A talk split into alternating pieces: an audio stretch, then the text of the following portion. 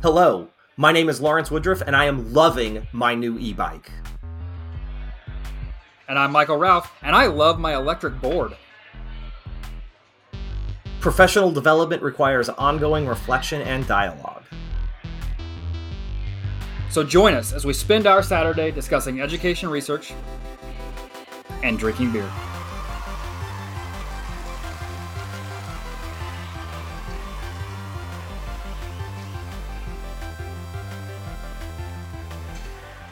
Today we are drinking Hennepin, a saison-style farmhouse ale from the Ommegang Brewing Company. This is not the first one we drank. Didn't we drink one of theirs like a couple of years ago? Uh, maybe last year, maybe two years ago. Uh, it was. Um, we actually were going to drink three philosophers, but then I dropped that pack Oh, and I spilled the glass all over the ground. Uh, but this is not that. This Hennepin uh, is. Uh, I am the one that's a little nervous because this is way yellower than I usually enjoy. It smells just the tiniest bit hoppy. I think. It doesn't have a strong smell. What are we doing today, Mr. Ralph? Why are people so influenced by false information, even when they know better? We are joined by researcher Nikita Antonia Salovich to discuss her recent work on evaluative mindsets and how we can apply ongoing work to how we handle information in the classroom. Later, we discuss culturally responsive science teaching and how teachers can better cultivate sociopolitical consciousness with students. Let's get started. For our first segment, we read Evaluative Mindsets Can Protect Against the Influence of False Information. We are lucky to have one of the authors of this paper in our studio with us right now. Uh, yeah, so this was written by Nikita A. Salovich, Anya M. Kirsch, and David N. Rapp. Did I say their, their names correctly? You got it. They'd be very proud. And this was published in Cognition in 2022. And so we are joined by lead author Nikita Antonia Salovich. She is a PhD candidate in cognitive psychology at Northwestern University. She studies why people are influenced by false information when they know better and why does it still influence their decisions. Thank you for joining us. Welcome. Thanks so much for having me. So, this paper and several others that you've written recently are focused on this idea of misinformation, and in particular, that phrase evaluative mindsets. It sounds like there's a lot in that. So, can you tell us a little bit about evaluative mindsets? yeah, for sure. So, the idea of being evaluative, at least how we are using it in this paper and others, is this idea in which people approach information in a way where they're prioritizing considering accuracy or the validity of information. So instead of just reading information for, for example, entertainment or interest or making maybe these non evaluative uh, judgments in terms of um, how we're processing this information, instead, we're explicitly considering and deliberately considering whether that information is true or false. And so, this idea of an evaluative mindset is you are in this overall, I don't know, um, sphere frame of mind where you are being critical of the information that is provided to you versus focusing on other non evaluative factors. I really very much enjoyed the um, background literature review part portion of this paper as a framework to understand more of the um, patterns of misinformation and their effect on individuals. And one of the things early presenting false information may override correct information when when retrieved in the future and that uh, as a practicing teacher in a classroom that right there consap- uh, cons- encapsulated that fear of accidentally teaching something wrong the first time because it makes the misconception sticky because it was the first time it was presented. And then later, when the kids are like, hey, this is how it works, and I'm like, no, no, I did that backwards, and now it's going to be backwards in your head forever. And and so that you know, it was really um, that's what's happening in the classroom when I just accidentally misrepresent something when we are exposed to inaccuracies in a broad format that means the opportunity for that to happen is something we're encountering all of the time in our lives Right, all the time. And something that we find consistently in our work is that having accurate prior knowledge doesn't actually protect you from being influenced by false information in very obvious ways. Even if you know that Saturn is not the largest planet in the solar system and that it's Jupiter, just being exposed to that idea once can lead you to reproduce it on a later general knowledge test, right? That's what we find here. But then also you, you can show up in other types of assessments as well. So I think that your concern is real, right? Like incorrect worked examples are something that teachers often use in classrooms as a method to actually, you know, say what you don't want to do, but it becomes an issue when that's the first thing that students learn. There's this idea that we don't reflect necessarily in this paper, but is a very related concept, which is called the continued influence effect. And it really goes back to this idea the first thing that people learn, it is really sticky and it's really hard to correct what you had been saying about, oh, I accidentally taught you something wrong. It's worse, right, for these sort of like reliance consequences. If you're like, that's wrong, just ignore that, but don't provide the alternative. But it turns out to be actually quite effective if you're saying, this is wrong, this is why, and instead, this is how we're doing it. Um, so there is hope in terms of correcting these sorts of inaccuracies, but you could, I definitely feel the sentiment of the first thing that people learn can be sticky. It's tricky when it's wrong. And it does go back to this incorrectly worked examples that folks didn't see, but I saw Michael waving his hands about just like a minute ago when I was talking about them. I was getting excited about your comments about using negative examples because that was the primary classroom application that I was thinking about when I read this paper. Like we I make mistakes sometimes, but there are also some deliberate choices that we can make differently in the classroom that recognize the uh, persistent harms that misinformation can cause. And I think one of them is that moment where like a student is interested in a topic that's current events related. I taught biology when I was in, in the K 12 sector. And so they're like, hey, this current event came out and they just took the first picture of, of a DNA molecule, right? That's cool. That we just finally got a photo of it. I'm like, well, I don't know. And I was like, I don't know.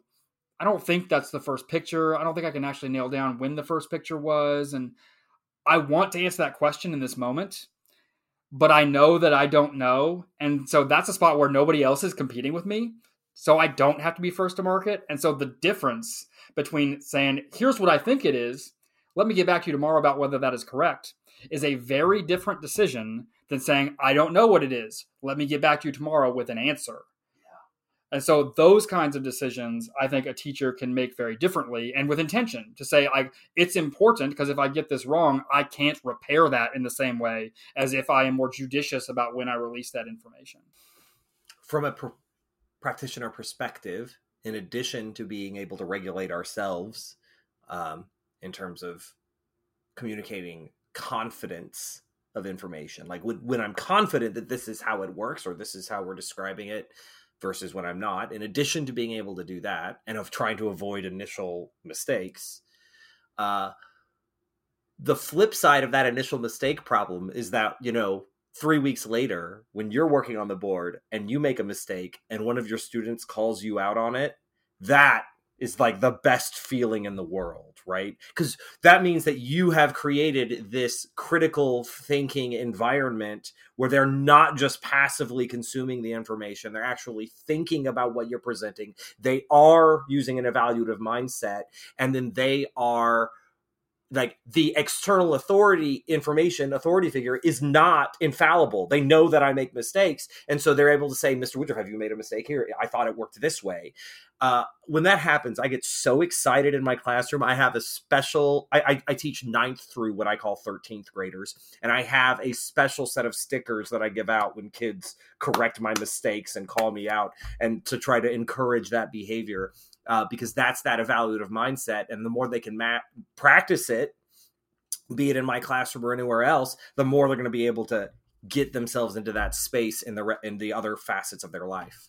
Well, and that was one of the findings from one of your studies. I know that we haven't talked about the details, the nuts and bolts of your three experiments that you ran, which which were great and rigorous experiments. One of the key findings that you were really dr- drilling down on, as I understand it, is that um, general protective quality of practicing an evaluative mindset and its applicability outside of the prompt itself to be evaluative, right? The there was considerable outperformance for your participants in your experiments when they were told at any point in the experiment have an evaluative mindset.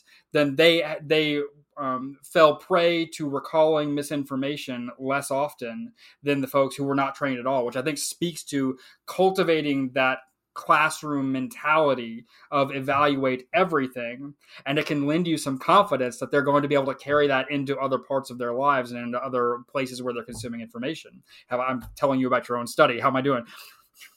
No no i think that i mean he honestly that was beautiful. I think hearing my study back to me is always wonderful particularly when someone gets it right. That means that i think i did a good job as a scientist in terms of like science communication and writing. Um, and so thank you for that. Um, so yeah that was spot on and i think that that is one of the biggest takeaways. I think people don't always think about accuracy. Basically people may not be doing it all the time. It is amenable to prompting and it's amenable to prompting in spillover in situations where people can be nudged toward developing this sort of accuracy focus evaluative mindsets and not just apply it to information that you are asking them to evaluate but also other information that might be associated with non-evaluative goals. Um, so let's say you're going through one example and you're asking people to pay attention to whether something it, all of the steps as you're working through something are correct.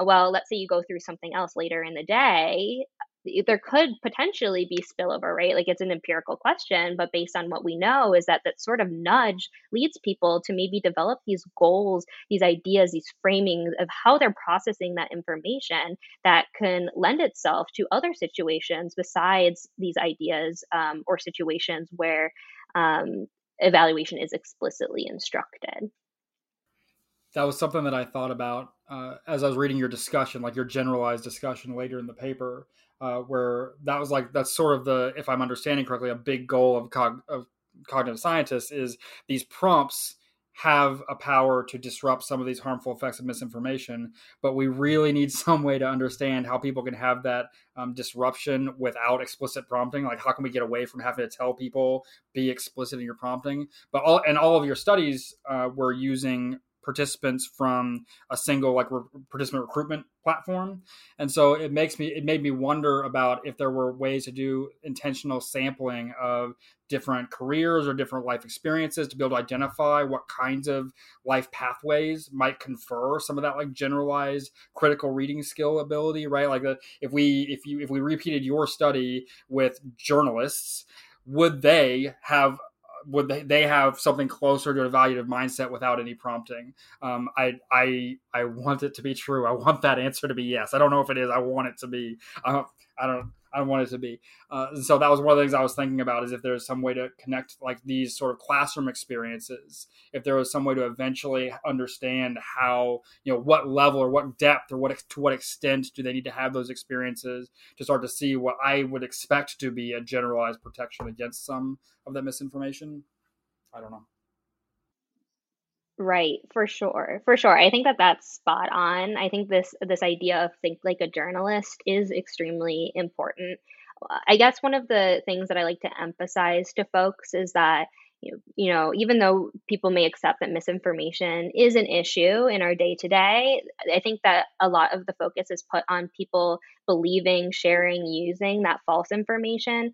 But another thing that is really dangerous about it is that it leads people to question and doubt true information as well, whether that's true information that they are initially being provided or if it's true information or accurate information they may hold as their prior understandings as well. Um, so, yes, I think that any sort of ways to uh, encourage people to uh, engage in this sort of evaluative practice, it not only reduces people's reliance on inaccuracies that they may be presented or see in their day to day that we can't avoid, right? Like, we, there is no world I can imagine where we can just cleanse it of all false or misleading information I think, you know, going back to your point of how do we encourage evaluation without just asking people to do so, like asking people to think like journalists. One, I think, is this sort of, you know, journalistic training that goes into these sorts of, you know, careers where fact checking is part of the day to day, and that is media literacy education, right? So the sort of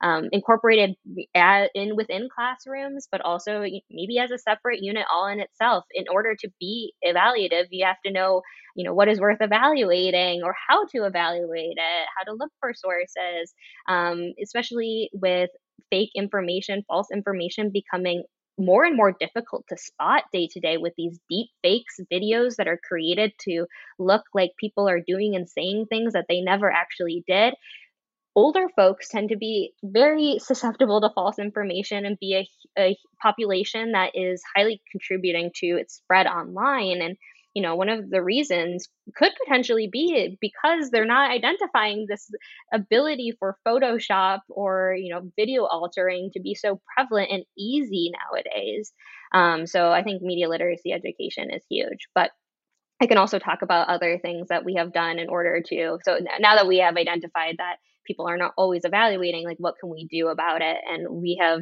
um, some creative ideas that we've worked on in the lab that are part of my dissertation that hopefully will be done within the next few days that um, have been pretty successful. But um, the goal is always to try to apply them to real world circumstances from these sorts of manipulations that are rooted in our lab based studies.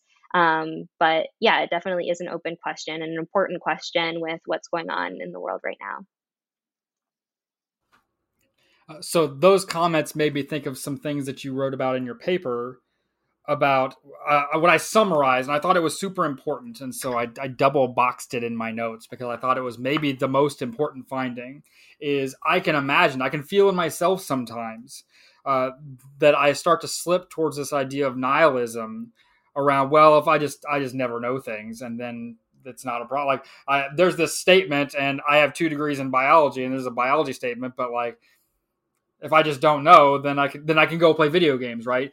In the classroom, especially in like the intermediate and like undergraduate levels of instruction, I think we need to be diligent as teachers about not letting students slip into that nihilistic place of like, here's the data, but it's inconclusive. If I had a nickel for every lab report I've read that said this is inconclusive because human error, like because of just like as like a routine, like it's inconclusive because it's easier to say inconclusive, and then I can just opt out of like applying sense making, applying my prior knowledge, and applying my critical evaluation of the information. And so I think that's a really key step is to think about how we can facilitate students engaging in this evaluative mindset without letting them slip into this place of like, well, just don't ever know anything, and then and then it won't be a problem because you laid out in your paper that those are different things. Right. Yes. Exactly. I think that right now um, we had a, a, paper david rapp my advisor my phd advisor and i in i think it was 2018 where we outlined this sort of model of why we can we can't just disregard fake news or false information based on what it does and how it incurs consequences on our later decisions and actions. And those three things like in progression of um, least bad to to the worst are it, it lets us um, it be confused when we encounter false information we demonstrate that sometimes people slow down right like we were like whoa what's going on like actually when we say that george washington was the third president of the united states people are like um, that seems weird. Like, actually, that doesn't coincide with what I know to be true. So there's this element of confusion when we encounter false information.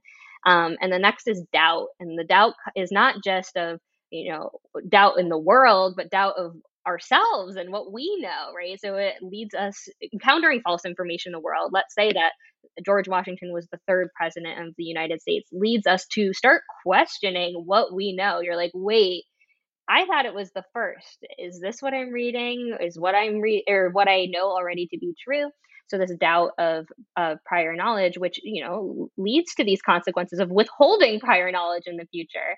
And then the third is reliance, and that's reliance on the false information that we are exposed to over our accurate prior knowledge if it exists. So that is like, for example, regurgitating or believing or some sort of demonstration that one changes um, their uh, belief or what they're using to represent this idea that George Washington is the third president of the United States. But going back to your comment previously this the second idea right of doubt of prior knowledge is so so important because you don't we want people to not rely on inaccuracies that they're exposed to but we also want to help people protect their accurate prior knowledge and to remain confident that what they know is correct and can be used.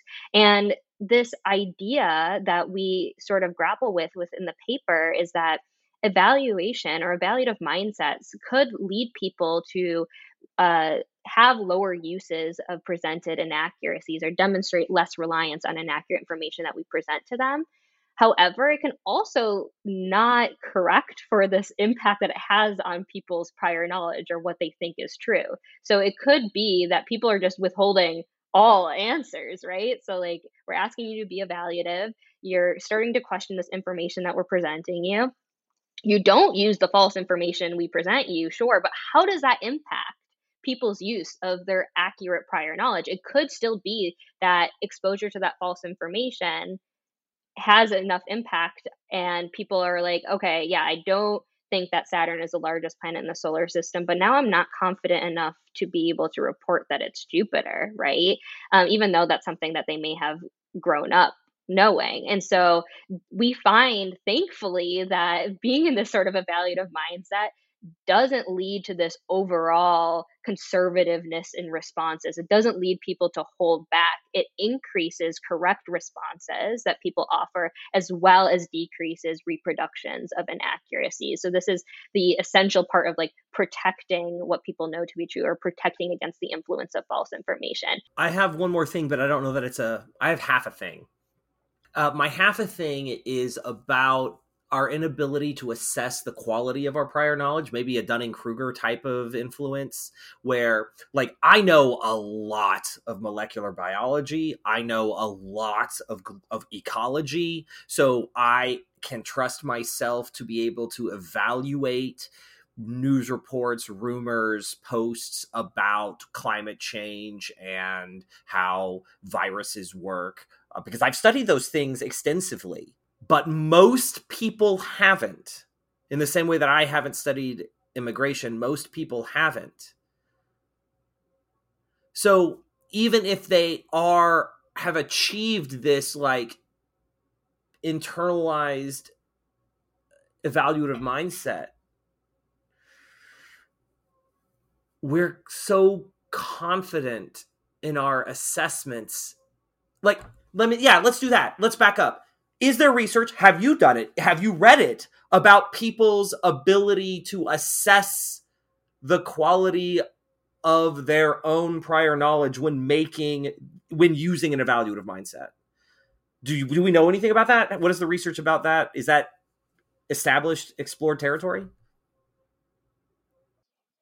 Right. I think that it hasn't directly been applied to this particular context, but like you hit spot on when you mentioned Dunning Kruger in general. People have this tendency of overestimating how much they know. Another thing that I, I think is worth mentioning is uh, the ideas that we explore in this paper are purposefully general knowledge statements and are not politically opinioned opinions or loaded for, around people's ideologies because it becomes a lot more complicated. So I picked for my entire dissertation work to be able to have experimental control in a way over people's prior knowledge. Um, so the we use inaccurate declarative statements is what we call them false declarative statements in this paper. Um, these are facts that are like explicitly true or explicitly false. Like Chicago is not the capital of Illinois. It will never be. It is Springfield. That is just false, right? Versus the idea that vitamin C cures colds, right? That is false. There is no scientific support right now that that is a direct causal um, statement that is accurate. However, you can imagine situations where, like, oh, actually, you know, having orange juice can make you feel more comfortable and therefore like you know you're eating more and it could help your body recover like those sorts of ideas where it's based on the preponderance of evidence that something is true or false which becomes kind of fuzzy and actually most people possess the incorrect conception that vitamin C cures cold. So when we're asking people to be evaluative of that sort of statement, what happens, right? When people actually already hold the misconception to begin with. And so I think that that is an open question and something that uh, researchers, including myself, are, are grappling with. I think that I'm concerned about this particular concept because in a science classroom, we actually, science teachers, actually sort of need to operate from the assumptions that the kids, some of the kid, all of the kids, every single kid will come in with some uh, misconceptions and misinformation about how these scientific concepts work. And they won't be the same as each other. And some of them will overlap and some of them won't. And so we have to do a lot of work to, um, to put them into an evaluative mindset and be in a comfortable place so that they can use that evaluative mindset to essentially change those concepts themselves. Uh, and that's why I think when I'm reading your paper, I'm reading it from that, like, well, what about the misconceptions of the individual? What about the lower quality of prior knowledge of the individual? And I think that I got stuck there uh, because that's kind of where I work as a practitioner.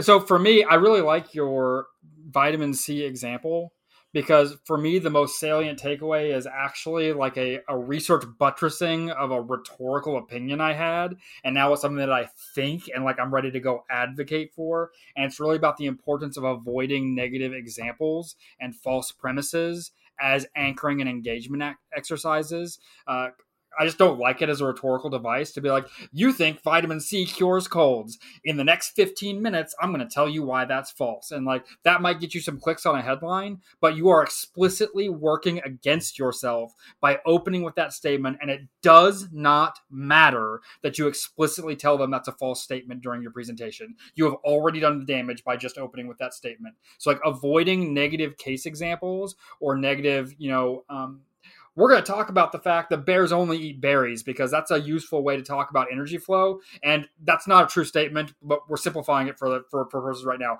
You you've caused a problem by starting with that negative statement and it doesn't matter that you told them that it's a false statement. I think that it, this is the strongest evidence i have seen to date for avoiding negative rhetorical examples because they actually cause a problem. They're not just distasteful tool to me. They actually cause a problem because that memory that hey, they said something about bears only berries. They said something about how vitamin C is cures colds and I don't remember the details and so that I'm just as likely to retrieve that memory as what I actually learned 10 years before and so do not do it like the should is avoid negative examples when at all possible because they cause harm and harm we science does not currently know how to fix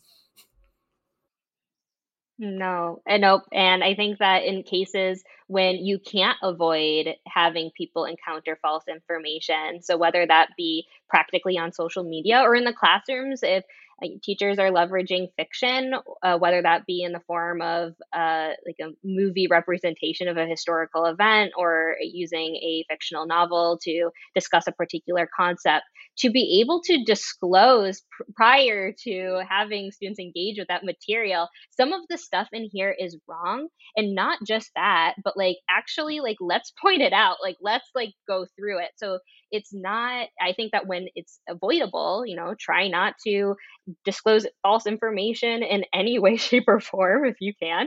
But in cases where it's not avoidable because, you know, authors or directors take liberties with truth in order to make things entertaining, there could be some, you know, value in terms of entertainment of getting students to be able to engage and learn that material. But they should also be encouraged to be skeptical of that material at the same time and explicitly highlight those inaccuracies um, or having that be able to have them point them out based on prior knowledge that you hopefully have discussed earlier in um, like classroom discussions be like okay so like what about this is actually incorrect based on what we have learned about the truth of the world and have that sort of discussion yeah i think that that is definitely a big takeaway for classrooms Uh, thank you for joining us. This has been a really satisfying conversation, and it's really useful work as we think about how we manage the information we present in our classrooms. Thanks so much for having me. Seriously, it's been wonderful talking to you both, um, learning more about what you do,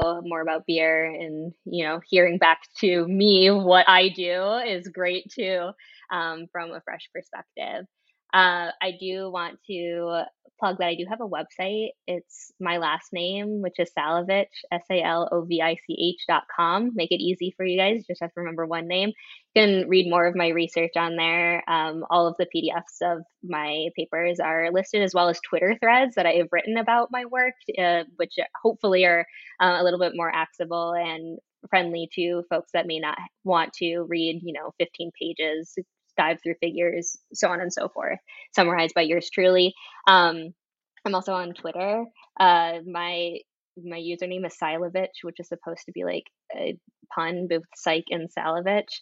Um, but I don't know if that actually worked out, and I'm too scared to actually change it. Um, but also, I am defending next month. I accepted a research job in industry. Um, I will be a researcher at Meta starting this summer for the Facebook app. Um, I'm on the news team, so I'll be able to continue doing research that hopefully makes the content that people see online um, more informative and safe um, and for any sort of grad student or someone who is right now trying to pivot, I guess, from academia to industry research, I'd be happy to chat about my transition too, because I know that sometimes it can be a scary and big one. So um, I do want to put myself out there as a resource for folks.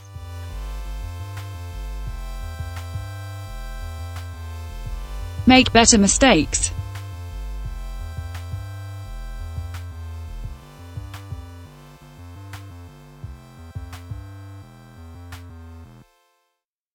For our second segment, we read Within the Walls of the Classroom How Science Teachers' Instruction Can Develop Students' Sociopolitical Consciousness. This was written by Brittany Jones and Jonte Taylor. Published in Science Education in 2022. And as we get started, I want to say thank you to lead author Brittany Jones for providing us a copy of this paper for us to read. This was interesting. I noticed that the topic of this paper overlapped to some extent with some of the applicability of our previous segment and it, on the uh, social media online world. And so that was appealing to me. And also the ability to update some of that, like science in society. We did a segment yeah. last season about um, the nature of science in society. And so being able to think some more about what obligations do we have as public school teachers to be able to work with students and young people to prepare them to participate in society as responsible citizens. And this had a, a pretty good overlap with that i thought. And so so it resonated with me and i queued it up. I like it. It's consistent.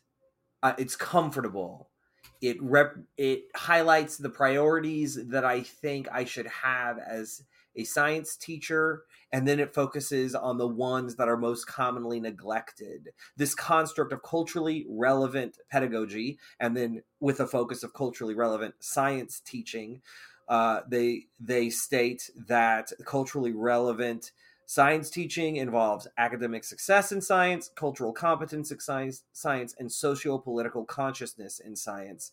And then they kind of proceed saying that most teachers already do what they can to promote academic success in science. And most teachers already do what they can to promote cultural competence in science. However, the socio political consciousness in science is something that isn't as well supported in regular teacher practice. So let's discuss it. Yeah. And then they further unpack that to identify that there are sort of three areas, three steps, three actions that we need to help students take in order to engage and uh, develop their ability in that third tenant. They must engage in critical reflection, critical efficacy, and critical action. And I appreciate that sort of organization. I, I broke down for my own translation of their framework to myself to what is actionable to me so that I can grapple it.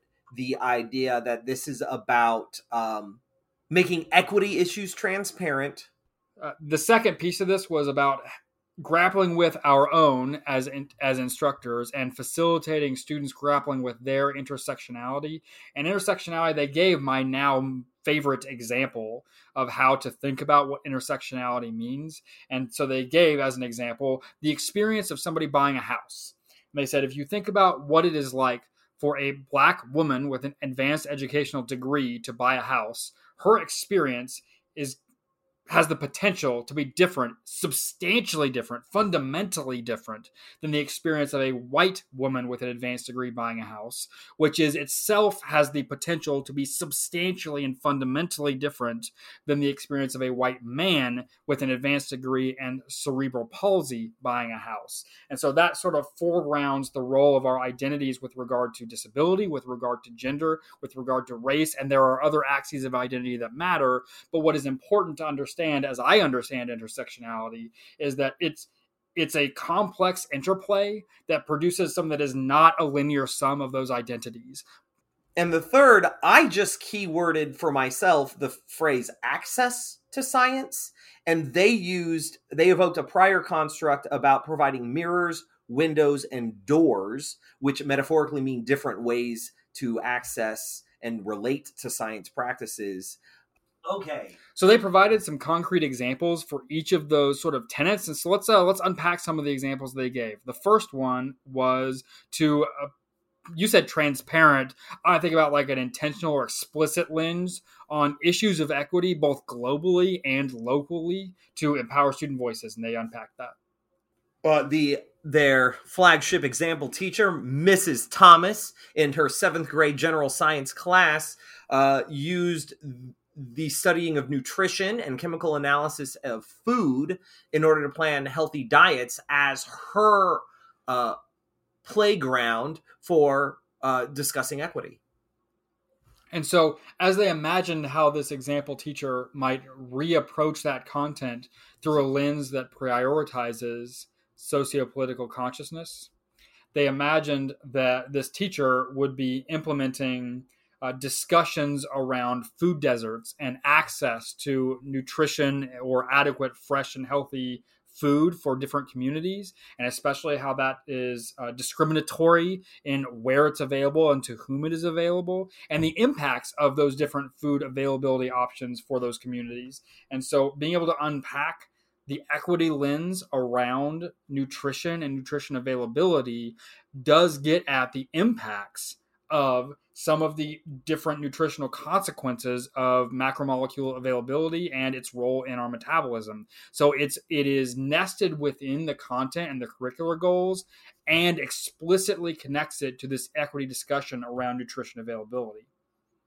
The I actually what resonated with me was another example that was discussed earlier in that section uh, where the authors identified a really common discussion in a lot of introductory biology classes is the discovery of DNA structure. That is so often, you know, a, a foundational discussion moving into you know molecular genetics type content and the discovery of DNA. And so James Watson's name as one of the people who are credited with the discovery of DNA structure comes up and recontextualizing the work of James Watson within his body of work and his racist rhetoric and the problematic process by which they discovered that structure by appropriating and neglecting to credit the work of Rosalind Franklin is something that students can consider within that context rather than just celebrating James Watson discovered DNA, done, move on, celebrate him as a celebrity, but contextualizing that work within the socio-political context of where that work and by whom that work was done is a way to have the same content conversation but have it in a more contextualized way to raise students awareness of the socio-political context within which science has always been done. It's not new. It's always been done in a socio-political context. We just have to stop neglecting that context being able to present with your kids the holistic participation of humans in science the first time you present it to them allows them opportunities to avoid creating that misconception. Uh, one of the things that was in this paper that was really exciting for me to read was their discussion of, and there was an acronym for it, and I don't remember what it is DAST, draw a scientist test? Yes. And there what was excited about me is that there's someone in my building who does this with his kids in his gen bio class every year. And the you know a large portion of the kids quote fall for the trap every time where here's the thing i need you to draw scientists draw them however you'd like. And the majority of students draw a white male chemist let's find scientists and celebrate scientists that whose intersectionality may overlap with some of yours let's find scientists and maybe even interact with scientists and read some of the work of scientists and celebrate scientists that challenge uh, this this the fallacy of this standard account. There was another piece. Uh, there was a statement. It was a citation in this section that the authors used from a 2018 meta-analysis, and they looked at how often intersectionality was the focus in peer reviewed papers around STEM and in STEM in particular. It is incredible. It is shameful how rare those discussions are happening in STEM right now, in STEM research in particular. Two and a half percent of the 2,800 papers they analyzed from the last the last 25 years discussed intersectionality in STEM fewer still in STEM workforce topics. So when they say there is a gap in the research, this is a real gap. STEM and STEM workforce is not talking about this intersectionality topic enough, not nearly enough, less than 2.5% of the time. So once that intersectionality work has been done, then we get to what I think is the more fun part of this, and that is sort of the celebration of um, humanity and its experiences with science. So when we get to the mirrors, windows, and doors, mirrors is a metaphor metaphor for providing students opportunities to see people like themselves in science. So once we've done the work to accept intersectionality, now let's find examples of people with similar intersectionality doing science. Uh, because then the implicit story isn't the white male chemist does science. I'm not a white male, so I don't do science. It is these people do science and I am like them, so I can do science. So that that's what that mirror piece is about.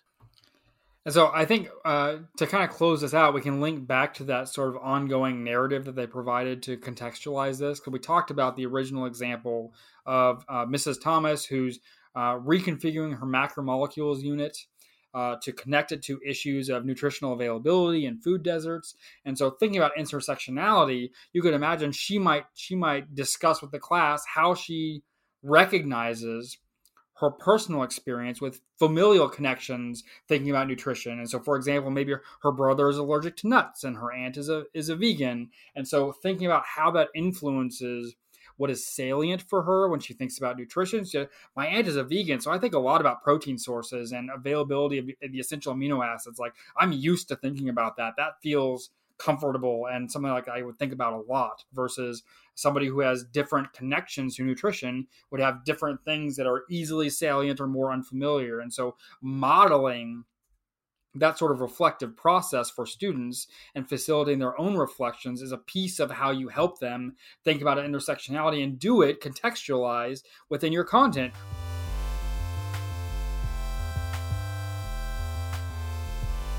Know your students.